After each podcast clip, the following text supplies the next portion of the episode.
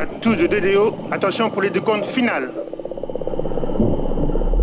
10, 9, 8, 7, 6, 5, 4, 3, 2, unité, top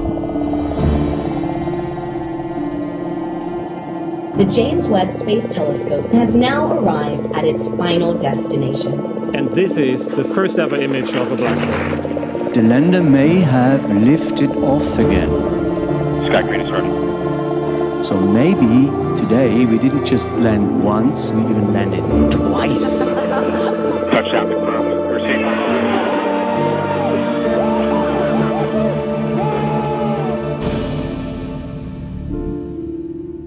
Hallo bei AstroGeo, dem Podcast der Weltraumreporter. Ich bin Franzi Konitzer. Und ich bin Karl Urban. Und wir sind zwei Wissenschaftsjournalisten. Karl ist Geologe, also ein Erdwissenschaftler, der noch nie in seinem Leben den europäischen Kontinent verlassen hat. Und ich bin Astrophysikerin, die als Kind sehr für Wesley Crusher von Raumschiff Enterprise geschwärmt hat. Ja, das ist super. Ich, ich, verteidige Wesley Crusher bis zum letzten. Ich weiß, den mochte niemand. Ich fand den toll und finde find ihn immer noch großartig. er ist so. einfach sehr clever, ja. Ja, eben. Auch in dieser Folge erzählen wir uns nicht eine Geschichte über Wesley Crusher, sondern eine Geschichte, die uns entweder die Steine unseres kosmischen Vorgartens eingeflüstert haben oder die wir in den Tiefen und Untiefen des Universums aufgestöbert haben. Genau, und Franzi, für dich die Frage, welche Geschichte habe ich dir denn beim letzten Mal erzählt? Die Geschichte von der Marswolke, die kein Vulkanausbruch auf dem Mars war. Sehr kurz und sehr bündig. Sehr ja. gut. die saisonal auftretende Marswolke. Aber ich habe vergessen, in welchem Monat. Von daher weiß ich nicht, ob es in diesem Jahr auf dem Mars wieder eine Wolke gibt. Ja, und ich habe vergessen nachzugucken, ähm, wann es wieder passiert. Also ich glaube, wir liefern das nach. Wir müssen das nochmal nachliefern. Ich habe es, glaube ich, letztes Mal sogar versprochen einzutragen, aber ich habe es tatsächlich vergessen. Hat aber auch keiner nachgefragt. Ne? Also vielleicht müsst ihr auch mehr, ihr Zuhörer, mehr Feedback hinterlassen. Ganz einfach. Sehr gerne. Feedback ist immer gut. genau.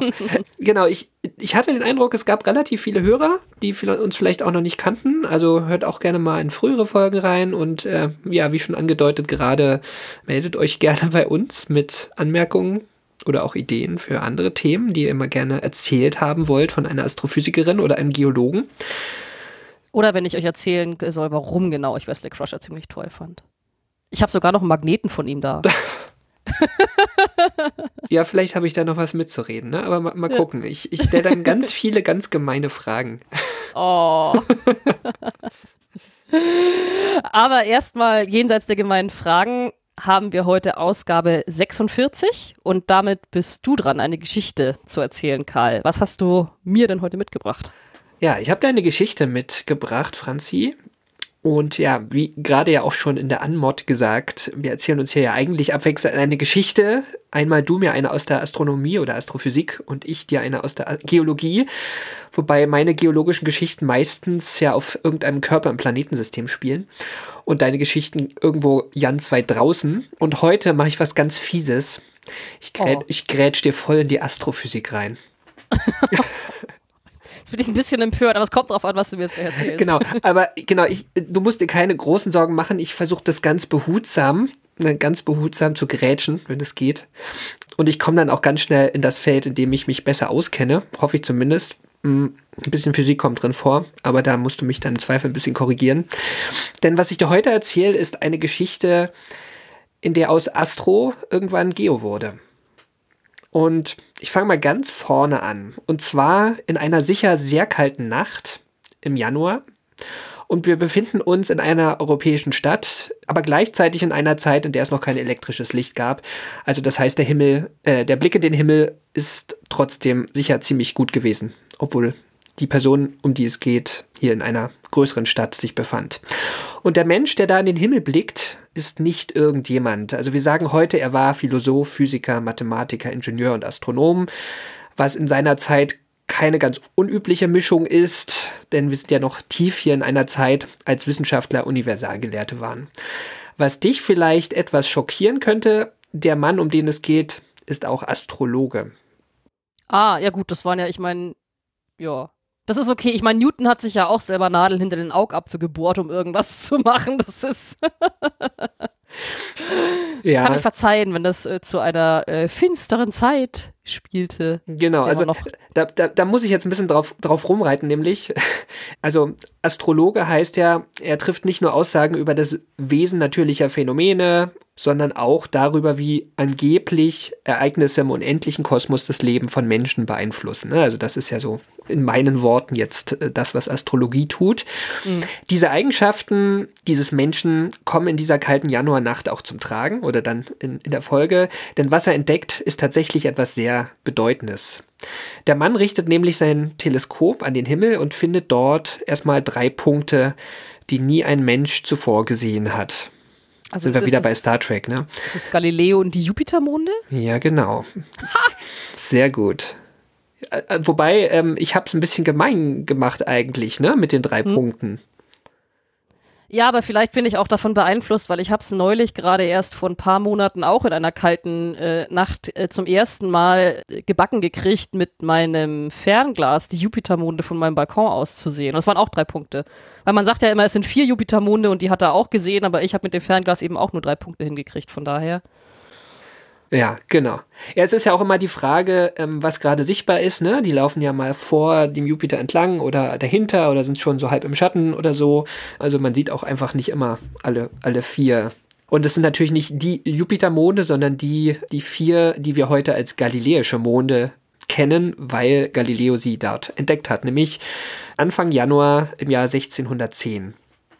Soll ich mir das Datum jetzt gleich notieren, weil das später beim Quiz vorkommt? Das darfst du dir überlegen. 6 oder 10 merke ich mir. Genau, und was man ja über Galileo weiß, er hatte da eines der ersten Teleskope der Geschichte zur Verfügung und hat diese Monde entdeckt. Deswegen, ähm, es sind eigentlich vier, wie gesagt. Den vierten hat er vier Tage später gefunden. Und die sind halt auch gerade von, von der Helligkeit so, dass man sie mit bloßem Auge gerade nicht mehr sehen kann. Aber schon, also wissen wir heute, mit einem kleinen Fernglas kann man sie eigentlich schon ganz gut sehen. Ne? Das war wahrscheinlich auch so deine, deine Erfahrung. Also man braucht kein mega großes Teleskop eigentlich dafür, sondern so ein, so ein Feldstecher reicht eigentlich schon, wenn man, wenn man eine klare Ja, Nacht nee, hat. weil mein Fernglas benutze ich normalerweise auch eher, um Vögel anzugucken und nicht, um damit in den Himmel zu gucken über der sehr lichtverschmutzten Stadt München. Von daher, ja, man kann die gut sehen. Das macht, ich fand das cool. Also kann ich nur empfehlen. Genau, das ist schon, schon cool, weil es, weil es wirklich nicht viel braucht, außer vielleicht ein ruhiges Händchen, dass es nicht so doll wackelt, genau. Und interessant ist jetzt, was Galileo nach dieser großen Entdeckung macht. Und das ist natürlich das, was Wissenschaftler heute auch tun würden nach so einer Entdeckung. Er schreibt darüber, er schreibt darüber aber nicht nur wissenschaftliche Aufsätze an seine Fachkollegen sozusagen, an andere Universalgelehrte, sondern ähm, er schreibt noch was anderes. Er schreibt ein Horoskop. Und zwar schreibt er es an Prinz Cosimo de Medici, der damals einer seiner größten Förderer war im Herrscherhaus von Florenz, wo er sich befand. Und Galileo schreibt eigentlich ähm, ein Horoskop über die Geburtsnacht von Cosimo, in der eben auch Jupiter eine große Rolle gespielt hat. Ich lese dir das mal vor, ist ein bisschen schwülstig. Wieso, wieso schreibt man ein Teleskop über, über irgendeinen Dude, der schon geboren worden ist? Ein, ein Horoskop, naja, ähm, kommen wir zu. Ich lese es Okay. dir mal vor, also pass auf. Oh Gott. Es war Jupiter, der zur Geburt Euer Hoheit bereits durch die trüben Dämpfe des Horizonts getreten war und der auf halber Höhe am Himmel stand. Er beleuchtete den östlichen Quadranten. Da muss ich dazu sagen, der östliche Quadrant musste ich selber nachlesen. Das ist das, was Astrologen heute Aszendent nennen.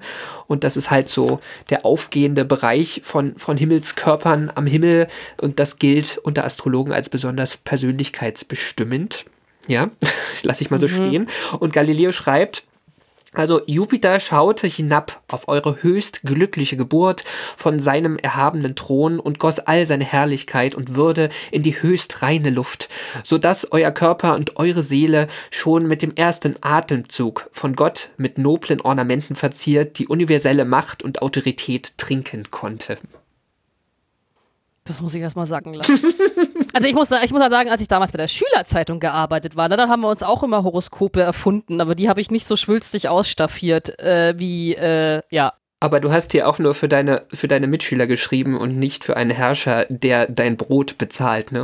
Nee, dem, dem, dem, dem Erzbischof von Bamberg habe ich kein Horoskop äh, verfasst. Und auch der hat vermutlich nicht dein Brot bezahlt, ja. Alright. Also, ähm, Galileo ein guter Schleimer. Ähm, vielleicht kann man das aber auch nachvollziehen. Ne? Also ähm, ja, die, die Wissenschaft hat den ähm, Cosimo vielleicht nicht so stark beeindruckt wie, wie sowas in der Zeit vor allen Dingen. Ja. Genau, ich will dich jetzt auch mit dem Rest der galileischen ähm, Astrologie verschonen, die ja vor Danke. allem eben gerne ähm, den Zweck hatte, seinen Arbeitsge Arbeitgeber günstig ihm zu stimmen. Aber ein Detail ist wichtig.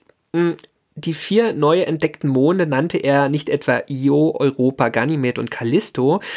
Die wurden erst ein paar Jahre später von einem anderen Astronomen äh, so benannt, sondern äh, Galileo nennt sie Medici-Sterne und ähm, ja, wieder nach dem größten Förderer.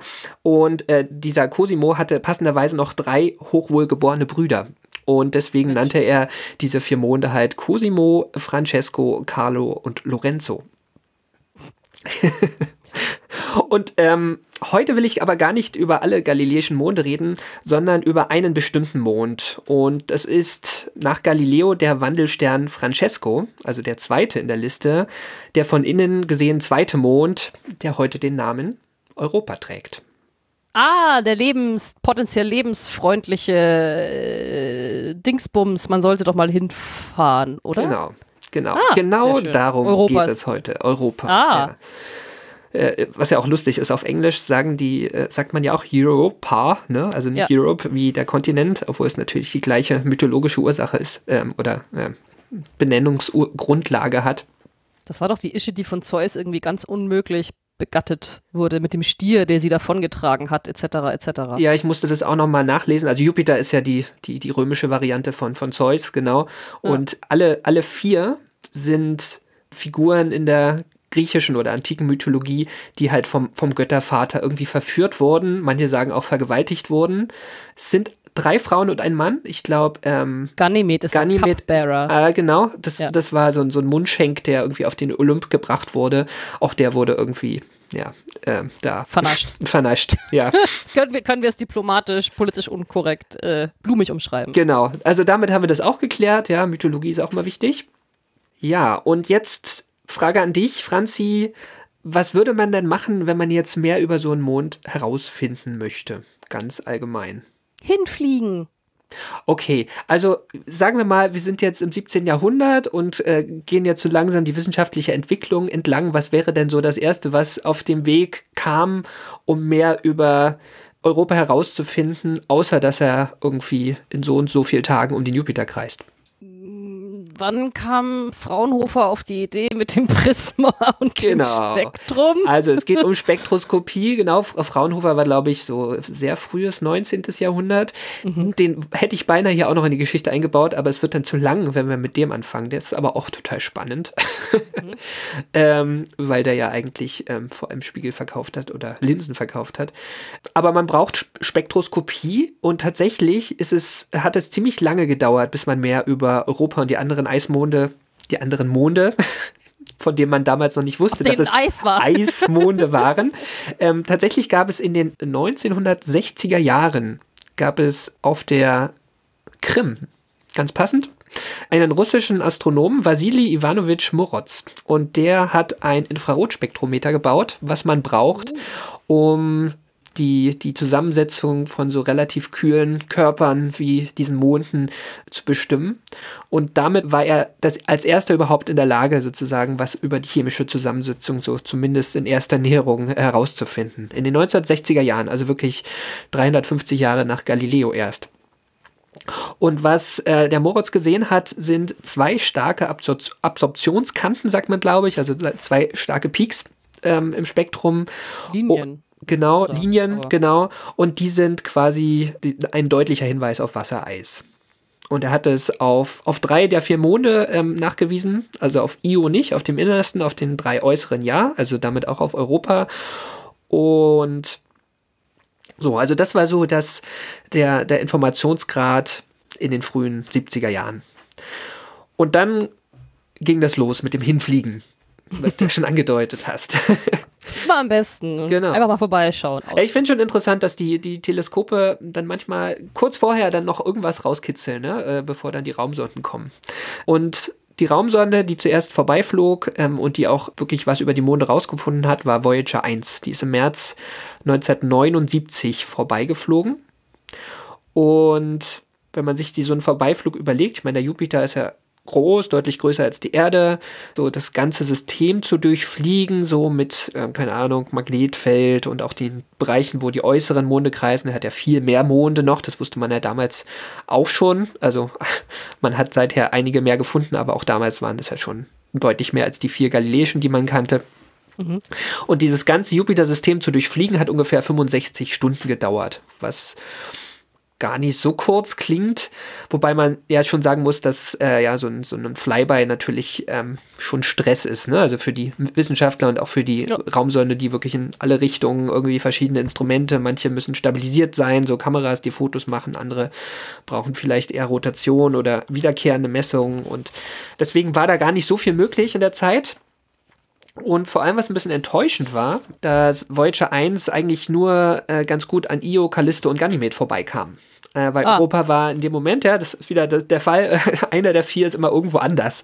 Und das war hier auch der Fall. Also gute Bilder von äh, Europa konnte Voyager 1 nicht liefern.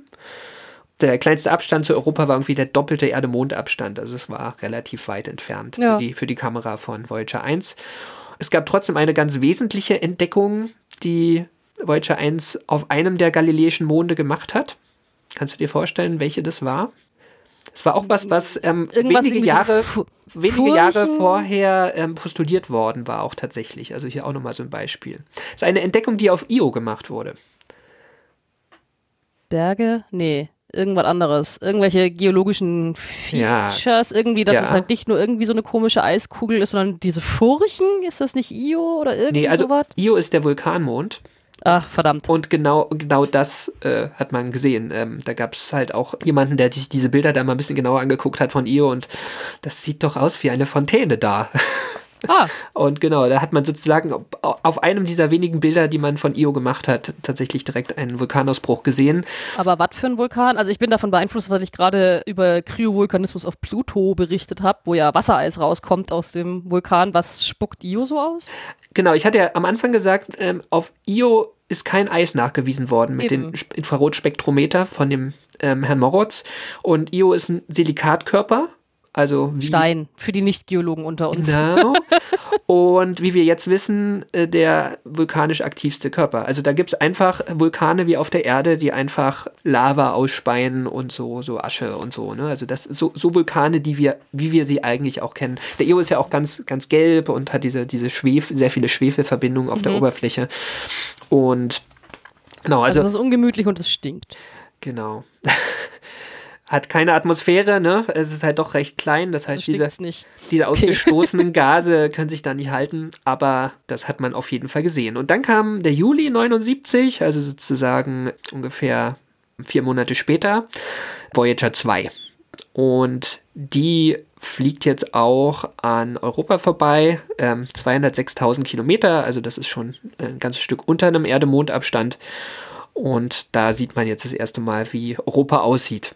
Und du hast ja schon die Furchen erwähnt, also das ist, glaube ich, schon auch das, was die Oberfläche so ein bisschen auszeichnet und was auch alle irgendwie astonished hat. Ich habe eine Analogie gelesen, die fand ich auch ganz schön. Also es so, so eine, sind so labyrinthartig verteilte Furchen, so ähnlich wie ein, wie ein hartgekochtes Ei, was man schon mal so ein bisschen anknackst und dann so äh, mit, mit Kraft zwischen Hand und Tisch verreibt. Ja? Und, und diese, diese Oberfläche, die sich dann bildet, so Polygone irgendwie, die so ein bisschen ungeordnet aussehen, äh, genauso sieht die, die Oberfläche von Europa eigentlich aus. Das werde ich morgen am Frühstückstisch direkt austesten und dann meine Mitfrühstücker mit der Beobachtung, dass sich da Polygone bilden, beeindrucken. Genau, ich glaube, ich glaube, die Prozesse sind andere, ne? Ich würde es hoffen. Aber es, es gibt eine, also was, es ist jetzt so die, die, die ersten Erklärungsversuche auch dafür. Es gibt ähm, quasi eine Analogie auch zum, zum äh, Jupitermond Io. Und das ist auch, was man so wenige Jahre vor den Voyager-Vorbeiflügen eigentlich schon ähm, vermutet hat, nämlich, dass einfach die Gezeitenkräfte, die auf die galileischen Monde wirken, relativ stark sein müssen. Gerade auf diese drei innersten von den vier. Und das bedingt natürlich, dass quasi die, die, das Innere von Io der ja wirklich aus Silikaten, also das, was bei uns festes Gestein ist, äh, besteht, äh, so wahnsinnig durchgeknetet wird, dass es einfach wahnsinnig heiß ist in seinem Innern und deswegen gibt es halt diese Vulkane.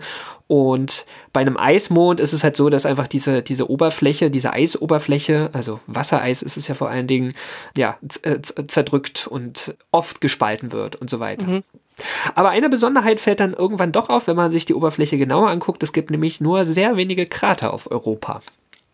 Also wenige Einschlagskrater und deshalb ist die Oberfläche recht jung. Ja, super. Äh, du, du, du, nimmst die Frage sogar schon vorweg mittlerweile. Das ist ganz toll. genau, das, das hat, das äh, muss ich wahrscheinlich auch fast in jeder Folge erwähnen, ne? mit dieser, mit dieser Kraterdatierung und so weiter. Beim Mond hatten wir es, beim Mars hatten wir es und das gilt natürlich für alle Körper im Sonnensystem. Die Erde hat recht wenig Krater auf ihrer Oberfläche, weil hier viel passiert, so an Aktivität, biologischer, geologischer und so weiter. Und auf Io übrigens auch, ne, gibt es auch wenig Krater, weil da die Vulkane Denke ständig. Ich mir, wenn da dauernd ein Vulkan hochgeht. Also. Zeug abladen, oh. ja. genau. Und auf Europa ist es jetzt aber ein bisschen schwerer zu erklären. Eine Vermutung ist, es gibt irgendeine Art von geologischer Aktivität, die diese Krater wieder verschwinden lässt. Und das ist jetzt auch der erste Moment, wo ich das, das Geo-Wort verwende. Also jetzt sind wir, bewegen wir uns jetzt langsam in einen Bereich, wo man sagen muss, jetzt wird es auch für mich interessant. Okay. ja, und hier wird jetzt auch das erste Mal spekuliert in wissenschaftlichen Aufsätzen. Ist da vielleicht irgendwie flüssiges Wasser unten drunter? Gibt es so, so Upwelling-Prozesse, also irgendwie ähm, Wasser oder Eis, was sich nach oben bewegt und dieses, dieses feste Eis, was ja die Oberfläche ausmacht, ne? also ähm, Europa hat keine Atmosphäre, das heißt, die Oberfläche ist definitiv fest und sehr kalt, minus 150 Grad Celsius, wenn ich das noch richtig im Kopf habe. Und äh, irgendwie auch naheliegend, wenn es, wenn es Magma, ähm, in flüssiges Magma in, in Io gibt, warum gibt es dann, warum sollte es nicht Wasser in Europa geben? Ja, weil quasi genug Energie dafür da ist, dass Wasser flüssig ist und eben nicht friert unten drunter. Genau, oder? genau. Ja, es gibt auch eine Studie, die kurz nach diesem Voyager 2 Flyby veröffentlicht wurde. Der Titel war Is there liquid water on Europa? Also eigentlich under Europa surface müsste man sagen, also unter der Oberfläche. Ähm, erste Spekulation. Dann gibt es auch noch ein paar Messungen von Voyager, die ganz interessant sind. Nämlich ähm, kann die, die Dichte von Europa vermessen. Mhm. Kommt auf ungefähr 3 Gramm pro Kubikzentimeter. Das ist gemessen an Planet wie der Erde nicht so wahnsinnig viel. Ne? Also die Erde ist, glaube ich, wenn ich das richtig im Kopf habe, irgendwo bei 5. Ne? Das ist mhm. auch ähnlich der Dichte, die Io hat, äh, der ja auch vor allen Dingen aus Silikat besteht. Aber Wasser zum Beispiel oder Wassereis hat so eine Dichte von einem Gramm pro ähm, Kubikzentimeter. Das heißt, hier sind wir beim Dreifachen, das heißt, ähm, ja, Europa ist irgendwo dazwischen oder unterschiedliche Regionen haben halt unterschiedliche Dichten und dann kommt man bei den Mittel raus. Ja, natürlich. Es ist, es ist eine Mischung, es ist ein Mittelwert. Ne? Also es ist jetzt nicht ein Material, was diese Dichte hat, sondern es sind natürlich die verschiedenen Materialien, aus denen mhm. Europa aus, aufgebaut ist. Ähm, man kann darauf schließen, also ich meine, Wasser spielt eine Rolle, definitiv, oder Wassereis auf der Oberfläche. Das sieht man ja, dass ungefähr 6 Prozent äh, von Europa aus, aus Wassereis bestehen müssen. Mhm. Zum Vergleich, die Erde hat nur 0,02. Ne? Also es ist eigentlich. Ja, die Erde ist eigentlich furztrocken, wenn ja, man sich genau, genau. überlegt. Genau, dann gibt es noch so ein paar ähm, Fragen. Also, äh, wie das oft so ist, wenn man neue Daten von irgendwas bekommt, man hat eigentlich mehr Fragen danach als, als Antworten. Zum einen, diese Risse, die man überall sieht, die sind so rötlich-braun verfärbt. Also große Teile des Eises. Ähm, man weiß nicht, was das ist was diese Färbung ausmacht. Und die große Frage ist, woraus besteht denn diese Oberfläche sonst noch außer Eis? Also Eis ist auf jeden Fall vorherrschend, aber es, gibt irgendwelche Vitamine da noch, die irgendwie diese Färbung machen, also klei mhm. kleinere Rolle spielen, aber irgendwie diese Färbung hervorrufen. Und dafür waren die Instrumente von Voyager nicht ausgelegt und dann gab es ja auch nur diesen kurzen Vorbeiflug. Also da, da war sozusagen nichts drin, gab keinen Spektrometer, was jetzt ähm, da genaueres rausfinden konnte. Und da braucht man einfach eine neue Raumsonde. Und ja, wirst du dir sicher schon denken, diese Raumsonde, um die es jetzt geht, die wurde 1989 vom Space Shuttle Atlantis ausgesetzt ähm, und die trug den Namen des berühmten Astrologen, also des Universalgelehrten Galileo. Yay! Genau. Historische Mission ist ja auch schon viele Jahre mittlerweile vorbei. Ja, ich musste mir eben krampfhaft, bevor du es gesagt hast, ich musste mir eben krampfhaft überlegen, wie diese Mission hieß. Das ist eigentlich bescheuert. Aber ich meine, ich habe dann so, also die Saturn-Mission war Cassini, Cassini, Cass und dann hing das so in meinem Kopf rum und ich so, wie hieß denn die Jupiter-Mission? Und das, also ja, ähm, shame on me. Ich kann mich erinnern, wo ich angefangen habe, als Schüler irgendwie ab und zu über Raumfahrt zu schreiben, so ins Internet zu schreiben. Da, da flog die gerade noch. Das war so späte 90er, frühe 2000er. Muss nur mal nachgucken, wann die in den Jupiter gestürzt wurde. Aber es ist, ähm, ja, ist schon eine Weile her mittlerweile. Siehst du, aber du hast die Zeit als Schüler produktiv verbracht. Ich habe tatsächlich nur Star Trek Voyager angeschaut. Ich kann dir alles über ich- Delta-Quadranten ich, erzählen, hab aber, ich parallel gemacht. aber Galileo hieß die Jupiter-Sonde. Das ist doch schon mal gut. Genau, also Galileo, da gibt es viele Geschichten über diese, über diese Raumsonde. Es war die erste Raumsonde überhaupt, die um einen der großen Planeten gekreist ist, um einen der Gasriesen gekreist ist. Und die hatte direkt nach dem Start ein großes Problem, was sich auch äh, nicht hat beheben lassen, nämlich die High-Gain-Antenna. Also diese große Parabolantenne, die wie so ein Regenschirm hätte auf, sich aufhalten sollen nach dem Start, ähm, tat eben das genau nicht. Ähm, ja, da irgend so ein mechanischer Defekt. Ähm, und das führte dazu, dass ähm, die, die Daten halt nicht in, in großen, äh, großer Zahl zur Erde übertragen worden werden konnten über die ganze Missionszeit, sondern halt nur so tröpfchenweise über eine andere Antenne, die äh, solche Raumsonden auch immer noch an Bord haben, die aber eigentlich eher so für, für Notfälle gedacht ist oder um so, so ein paar technische Sachen auszutauschen. Und ähm, genau, da war die Mission also schon mal behindert. Es gab ein wichtiges Instrument, was auch am Anfang Probleme hatte, gerade jetzt für, für da, dafür äh, mehr über Europa rauszufinden, nämlich das Near Infrared Mapping Spectrometer. Ne? Also Scheiße. Infrarotspektrometer. Das, das ist sozusagen eine äh, ferne Weiterentwicklung von dem Instrument, was der Herr Moritz auf der Krim verwendet hat in den 60er Jahren. Außer dass es jetzt ein amerikanisches Instrument war, mit dem man als erstmals halt auch die Zusammensetzung von, von Details auf der Oberfläche äh, vermessen wollte.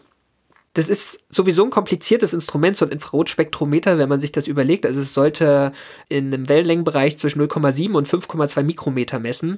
Und das Problem ist, unter einem Mikrometer ist es eigentlich kaum möglich, die, die einkommenden Infrarotphotonen von der Wärmestrahlung der Sonne selbst zu unterscheiden. Ne? Das ist immer das Problem, ähm, das, weshalb so, so Infrarotteleskope auch immer wahnsinnig gekühlt werden müssen. Ne? Muss ich Ja. dir nicht erzählen. Und das war hier auch die Herausforderung. Und die Entwickler des Instruments hatten eigentlich eine clevere Idee. Die haben nämlich zur Kühlung eine, so, eine, so eine Art Metalltrichter verwendet. Also eigentlich ein, ein passives System, was die ähm, Wärmestrahlung der Sonne selbst zumindest aus diesem Instrument ins, ins All abstrahlen sollte, brauchte keinen kein Strom, also war sozusagen eigentlich relativ fail-safe. Äh, und ähm, das hat aber ein bisschen Komplexität reingebracht, weil ähm, da muss ich nochmal ausholen. Also Galileo ist mit, mit der Atlantis gestartet. Die Space Shuttles sind ja eigentlich immer von, von Florida gestartet und das ist ja schon recht tropisches oder subtropisches Klima da, recht warme, feuchte Luft. Feuchtigkeit willst du natürlich in der Raumsonde nicht haben. Und da hat man ähm, zur Sicherheit äh, irgendwie noch so ganz trockenes Stickstoffgas bis kurz vorm Starter eingeblasen in, ins Instrument und in die ganze Raumsonde. Aber trotzdem war man recht sicher, dass es so ein bisschen ähm, Wasserdampf noch gibt, äh, die, der dann letztlich ausfriert, ähm, wenn, Ja. die, wenn die Raumsonde im All ist. Das ist auch überhaupt nichts Besonderes, macht man eigentlich mit allen Satelliten. Da muss man, ähm, muss man das, am besten heizt man das raus mit so, so Heizstäben, damit es ähm, ein Gas bleibt und halt sich nicht irgendwo als Eis ähm, anlagert. Das hatte man alles bedacht und hat noch zusätzlich die, ähm, die ganze Optik von, von dem Infrarotspektrometer auch noch mit so Klappen besetzt und die musste man aber absprengen. Ähm, Ah. als mal alles ausgeheizt war. Und durch diese ganze Heizaktion und äh, trotzdem schon Weltraum und kühl und so, hat man halt dann das Kommando gegeben, als Galileo irgendwo schon am, an der Venus war. Der ist erstmal reingeflogen, um dann rauszufliegen später. Und die Klappen blieben, wo sie waren. Langsam verstehe ich, also langsam verstehe ich noch mehr, warum er beim James Webb äh, Weltraumteleskop so Schiss hatte, dass irgendwas nicht funktioniert. Ja, der Teufel ist ein Eichhörnchen. Aber da gibt es viele, Ja. viele Sprüche, ähm, die man jetzt äh, loswerden könnte.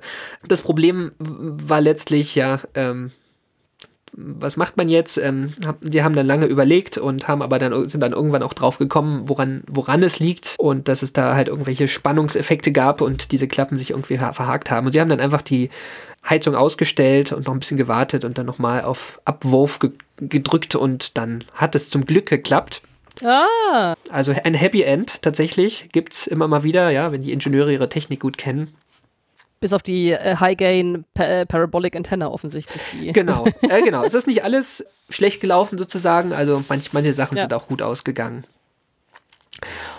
Ja, und damit war sozusagen 40 Jahre nach Wassili Ivanovich Moroz ähm, gab es jetzt erstmals noch deutlich genauere spektroskopische Daten von den Monden von ähm, Jupiter und vor allen Dingen von Europa. Und was sind jetzt die Furchen? Genau, was sind die Furchen? Ja. Also, was dabei rauskam, erstmal klar, der große Teil der Oberfläche besteht aus Wassereis. Das ist ganz klar, war auch nicht kritisch. Und ähm, es gab eine Vermutung schon vorher, was dieses rötlich-bräunliche Material in den Furchen angeht. Nämlich, dass es Salze sein könnten. Und Salze bilden sich aber nicht so auf so planetaren Oberflächen, die ähm, über denen keine Atmosphäre ist. Das Salze bilden sich eigentlich nur, wenn Wasser oder andere Lösungsmittel in Kontakt mit Silikaten sind. Ja, oder mit, mit irgendwelchen Mineralien, sagen wir mal so. Ähm, das heißt, wenn das Salze sind, dann können die eigentlich nur aus dem tiefer liegenden Ozean kommen. Und genau, das hat man sich jetzt in den Spektrometerdaten angeguckt von Galileo und was man gesehen hat, war, ähm, es sind Sulfate. Irgendwas mit Schwefel. Nee, ja, genau. SO4 ist die Endung quasi. Das ist die Endung für, für ein Salz. Ähm, hier so klassischer Badezusatz, den man bei uns so in die Badewanne kippt, ist Magnesiumsulfat, ne? Also definitiv ein Salz. Es gibt ein kleines Problemchen. ähm, es gibt nämlich noch eine Verbindung, das ist H2SO4. Da ist auch ein Ih. SO4 drin. Weißt du, was das ist? Das ist doch irgendwas, das ist irgendwas Fieses. Das weiß ich. Genau. Schwefelsäure. Ja, genau, Schwefelsäure. Will man nicht haben. Also nicht in der Badewanne. Schwefelsäure ist kein Salz, sondern Kein Badezusatz. Kein. Badezusatz. ja, genau. Und ähm, wenn es Schwefelsäure ist, könnte man auf Europa sogar super gut erklären, wo die herkommt, weil der Nachbarmond Io ja ständig irgendwie so Schwefelzeug auspustet und natürlich auch Schwefelsäure, warum auch nicht, ja, beziehungsweise so ein paar Protonen, also Wasserstoff findet man ja dann auch noch da irgendwie, die da irgendwie rumfliegen, also kann, könnte man sehr gut erklären. Also das ist ein Indiz, vielleicht ist das Badesalz oder irgendein anderes Salz, irgendein anderes Sulfatsalz, aber vielleicht ist es auch bloß blöde Schwefelsäure vom Nachbarmond Io. Ja. Also geht es im Grunde um die Frage, ist es Schwefelsäure vom Nachbarmond Io oder ist es Badesalz, was aus den Tiefen von Europa aufsteigt? Genau, Was auf einen flüssigen Ozean hindeuten würde. genau. Während hingegen die Schwefelsäure würde nicht zwingend äh, auf den flüssigen Ozean. Ah, Ja. okay. Also wir haben einen Indiz, aber es ist definitiv kein Beweis für einen Ozean. Hm. Genau, mit, mit äh, Galileo hat man aber noch eine andere Messung machen können. Das ist eine Art von Messung, die macht man eigentlich ähm, mit allen Raumsonden schon, schon ziemlich lange. Äh, Kann man nämlich machen, eigentlich ohne ein Instrument überhaupt zu haben. Man nutzt einfach eine Antenne, die man dabei hat. Ich glaube, das englische Wort dafür ist Radio Science. Jetzt wird es ein bisschen physikalisch und du musst mich immer verbessern, wenn ich das falsch sage. Ja, you wish, du, wie lange mein Physikstudium her ist? Also Radio Science, der, der Gedanke ist quasi, wenn, wenn eine Raumsonde so ganz haarscharf an so einem planetaren Körper, der auch eine gewisse Masse hat, ähm, vorbeischaut und direkt dahinter die Erde liegt, mit, mit den schönen Antennen, die irgendwo stehen und die Signale dann auffangen, dann wird dieses Radiosignal, was ja eigentlich auch nur eine elektromagnetische Welle ist, quasi so ganz leicht durch die Schwerkraft abgelenkt. Und die Stärke dieser Ablenkung hängt halt ab vom Schwerefeld dieses Objekts. Ne? Also man kann quasi das Schwerefeld vermessen. Das globale Schwerefeld oder punktuell, wo das gerade. Ich glaube, äh, das ist eigentlich immer eine globale Messung. Also man kann das, ähm, ich stecke da nicht so richtig drin, man, man kann da auch noch mehr ableiten, aber da muss man sehr lange und sehr ausdauernd Ja. messen. Aber ich glaube, das hängt jetzt nicht unbedingt von einem Ort ab. Und bei so einem runden Körper ist, ist da, glaube ich, auch nicht so viel zu erwarten an, an Unterschieden. Und was, was hier aber interessant ist, und das weißt du sicher auch besser als ich, so ein, so ein Mond wie Europa, aber natürlich auch jeder Planet, die sind natürlich in, in sehr komplex aufgebaut. Ne? Wissen wir von der Erde, wir haben irgendwie einen Kern, der eigentlich auch aus zwei Teilen besteht. Wir haben einen Mantel, wir haben eine Kruste. Die, die großen Gasriesen haben auch ähm, in einen sehr komplexen Aufbau, weil natürlich mit der Tiefe irgendwie die Temperatur sich verändert, der Druck sehr dramatisch zunimmt. Und ja, letztlich sind, sind so alle großen, runden Körper irgendwie wie eine Zwiebel aufgebaut aus verschiedenen Schichten mit verschiedenen physikalischen Eigenschaften.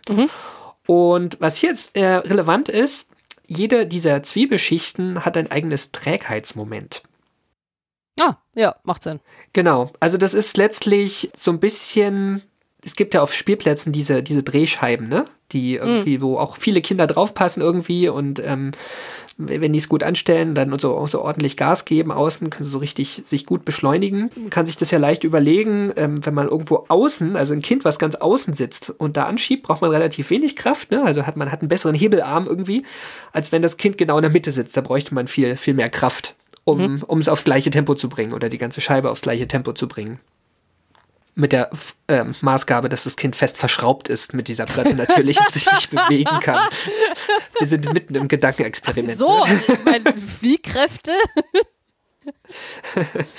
Auf jeden Fall kann man eine theoretische Annahme treffen, ähm, was für ein Trägheitsmoment Europa haben müsste, wenn der innerlich äh, im Innern gleichförmig aufgebaut ist. Ne? Was, was ja unwahrscheinlich ist, aber das könnte man sich überlegen. Da käme auf ein Trägheitsmoment, das nennt man dann 0,4 mr Quadrat. M ist die, die Masse des, der Schicht. Nee, genau, das ist die Gesamtmasse von Europa und ähm, R ist einfach der, der, der Radius. Was man aber gemessen hat, ist, dass das Trägheitsmoment bei 0,346 mr Quadrat liegt. Und das bedeutet, dass die Dichte im Innern von Europa nicht überall gleich ist. Das sagt natürlich auch noch nichts über den inneren Ozean aus, leider. Ja, aber es ist immerhin differenziert, das ist ja schon mal nicht. Genau. Also ich meine. Es gibt jetzt sozusagen zwei Hinweise. Also wir haben das Salz, was vielleicht aber auch nur Schwefelsäure ist, und wir haben die Dichte, also diese Zwiebelbau, und sind eigentlich noch nicht schlauer.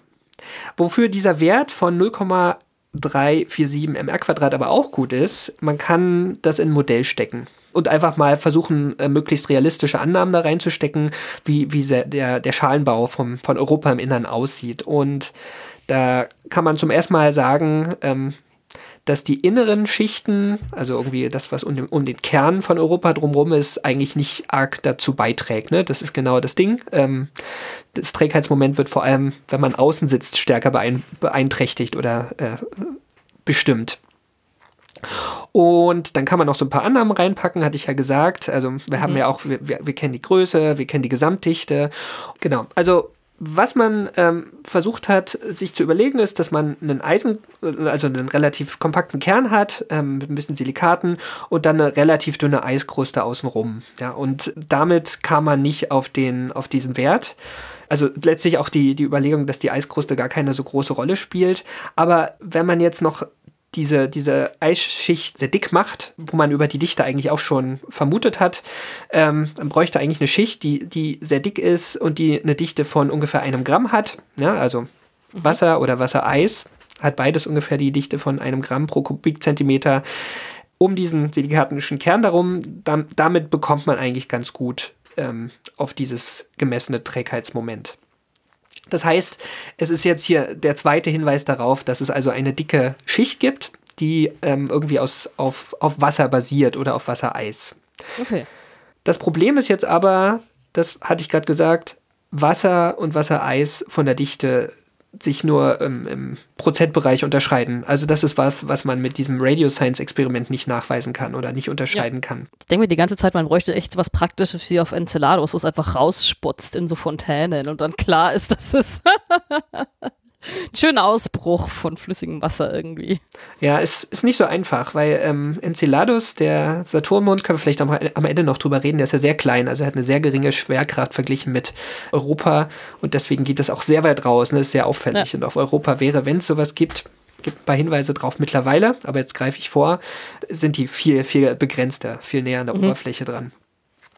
Aber was man eigentlich ähm, jetzt schon machen konnte, ist da wirklich ähm, eine Hausnummer dran schreiben, nämlich, ähm, dass diese Eisschicht zwischen 80 und 170 Kilometer dick ist.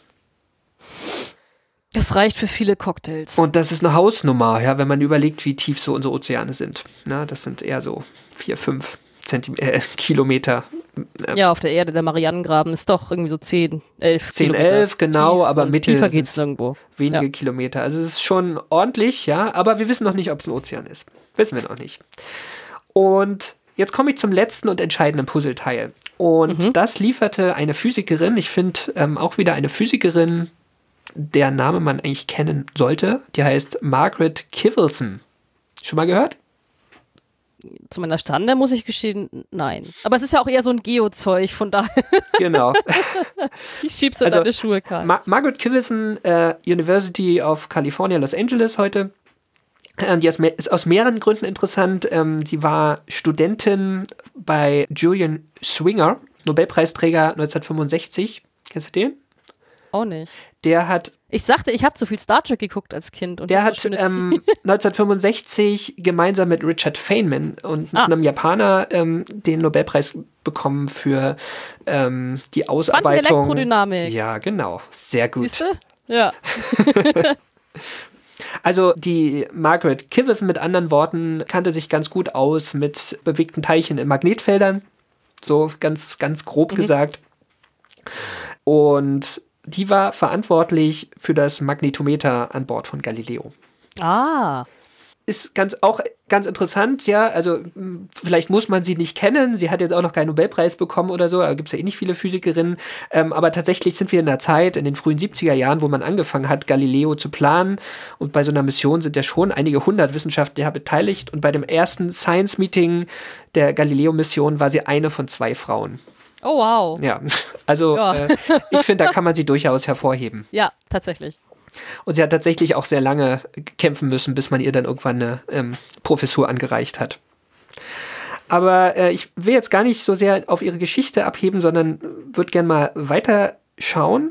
Ähm, Nochmal kurz zu Galileo. Also ich hatte gesagt, die, die Antenne war nicht einsatzbereit. Es gab äh, einsatzbereit. Es gab noch ein anderes Problem.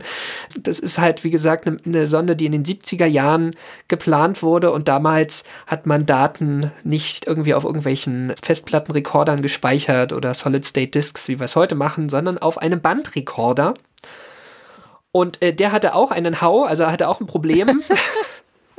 weshalb man irgendwie nur 50, 60 Prozent dieses Bandes nutzen wollte. Also haben sie irgendwie während des Flugs, der ja auch mehrere Jahre dauerte, zum Jupiter noch überlegt, wie sie verhindern, dass dieses Band reißt oder sowas.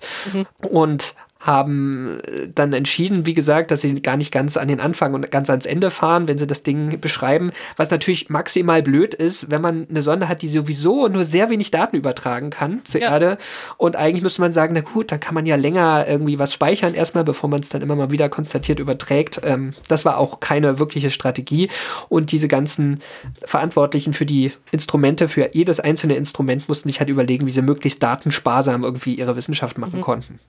So auch Margaret Kiverson. Die hatte nämlich eigentlich überlegt, wenn sie jetzt an den, an den Monden von Jupiter vorbeifliegt, ja, also wusste man gar nicht, haben die eigene Magnetfelder oder interagieren die mit diesem großen Magnetfeld von Jupiter? Der hat ja ein sehr starkes Magnetfeld. Übrigens witziges Detail, wenn wir Organe hätten, Magnetfelder zu sehen, wäre es mit Abstand das größte Objekt an unserem Himmel, der, das Magnetfeld von Jupiter. Ah. Ha. Wäre fünfmal größer als der Vollmond. Toll. Also wenn man sich überlegt, wie klein der Jupiter ist, ne, das ist Ja. ein, ein Riesending. Ja. Also was jetzt wichtig ist, um sich jetzt sozusagen dieses letzte Puzzleteil zu überlegen, ist der Jupiter. Mit diesem wahnsinnigen Magnetfeld. Und, und was ähm, interessant ist bei Jupiter, ist, ähm, der dreht sich selbst in zehn Stunden um seine eigene Achse. Das ist recht fix. Das ist Ja. ziemlich fix, weil er ja auch vielfach größer als die Erde ist. Und sein Magnetfeld ist dann noch um 10 Grad gegen diese Rotationsachse geneigt. Ah, Sie liegen nicht aufeinander, bei der Erde liegen sie ja fast aufeinander, die magnetische und die Rotationsachse. Und beim Jupiter ist das gekippt gegeneinander. Und das bedeutet, dass auch die Monde, die jetzt durch dieses Magnetfeld fliegen, halt ständig wechselnde Magnetfeldstärken sehen. Genau, die fliegen da sozusagen auch alle, alle paar Stunden durch, beziehungsweise das Magnet, also eigentlich, ist es andersrum, weil die, die Umlaufzeiten der, der Jupiter-Monde sind deutlich größer als 10 Stunden. Also eigentlich bewegt sich das Magnetfeld von Jupiter durch diese Monde durch. Und somit konnte man sozusagen jetzt ähm, anfangen, mal zu gucken, was für Magnetfelder so an den Monden existieren oder wie die Monde darauf reagieren, magnetisch. Die erste Messung war übrigens am 19.12.96, auch noch gar nicht so lange her. Und was dem Team von Kivissen aufgefallen ist, ist, dass die Magnetfeldstärke um Jupiter, äh, um Europa, um den Mond, bei jedem Vorbeiflug ein bisschen anders war, was man da Ah. gemessen hat. Eine Vermutung war, dass es ein induziertes Magnetfeld gibt an, an Europa. Ne? Es ist so dieses, dieses Ding, ähm, muss ich dir eigentlich ja auch nicht erzählen, ähm, ein Magnetfeld und ein elektrischer Leiter und wenn sich eins von beiden bewegt, dann gibt es im elektrischen Leiter einen Stromfluss. Ne? Ich glaube, so, so kann man es ganz, ganz locker sagen.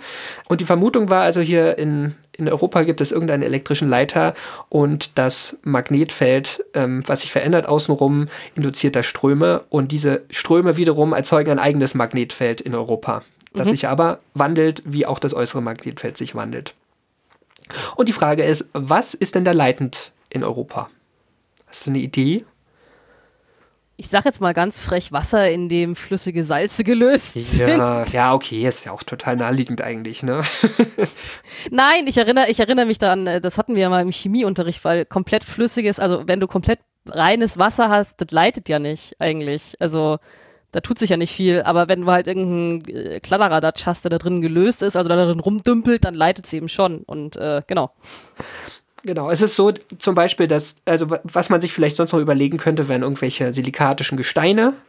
Ähm, ja, ein die- flüssiger Kern oder irgendwie so. Oder Genau, wobei ein flüssiger Kern. Ja, genau, sowas, sowas könnte es vielleicht noch sein, aber das, das passte alles nicht. Silikate, also wenn sie nicht flüssig sind, sind sowieso eigentlich eher ein Isolator als ein Leiter. Und wie du sagst, reines Wasser auch nicht. Ähm, und Eis halt auch nicht, weil da keine Salze, kaum Salze drin sein können.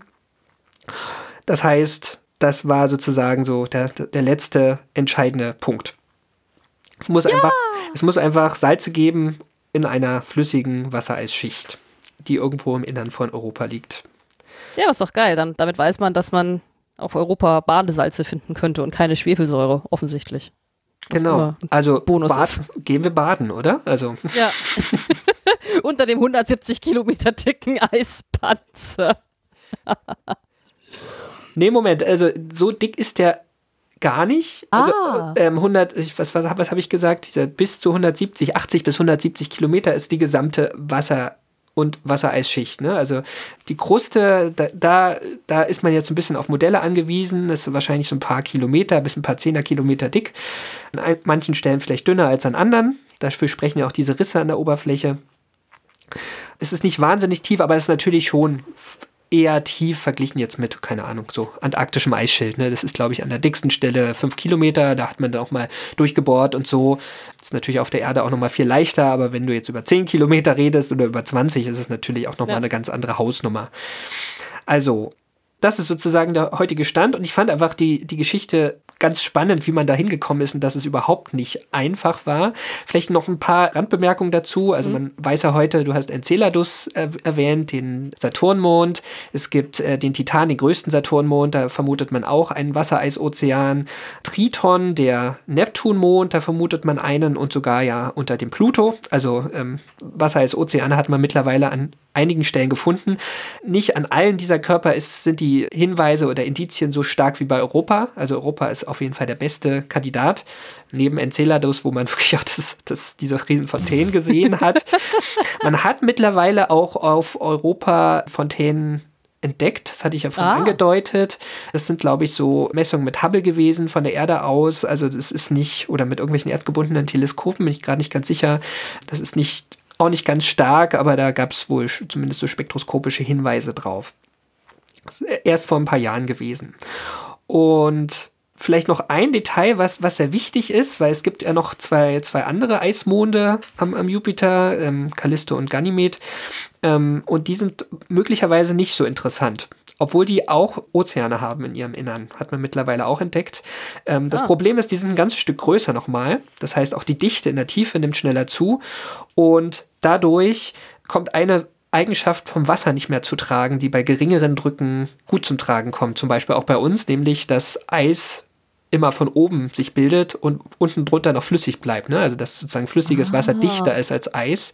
Ja. Wenn man jetzt aber so einen groß, ganz großen Eismond hat, dann bilden sich andere Eisminerale, das heißt dann irgendwie Eis 5, Eis 6 und Ah, die ja, bei ja. sehr hohen Drücken dann tatsächlich auch dichter sind als flüssiges Wasser. Und das heißt, diese Ozeane sind so eingebettet in Eisschichten möglicherweise. Bei Callisto und, und Ganymed. Ich glaube, bei Callisto ist nicht ganz klar, bei Ganymed denkt man das so.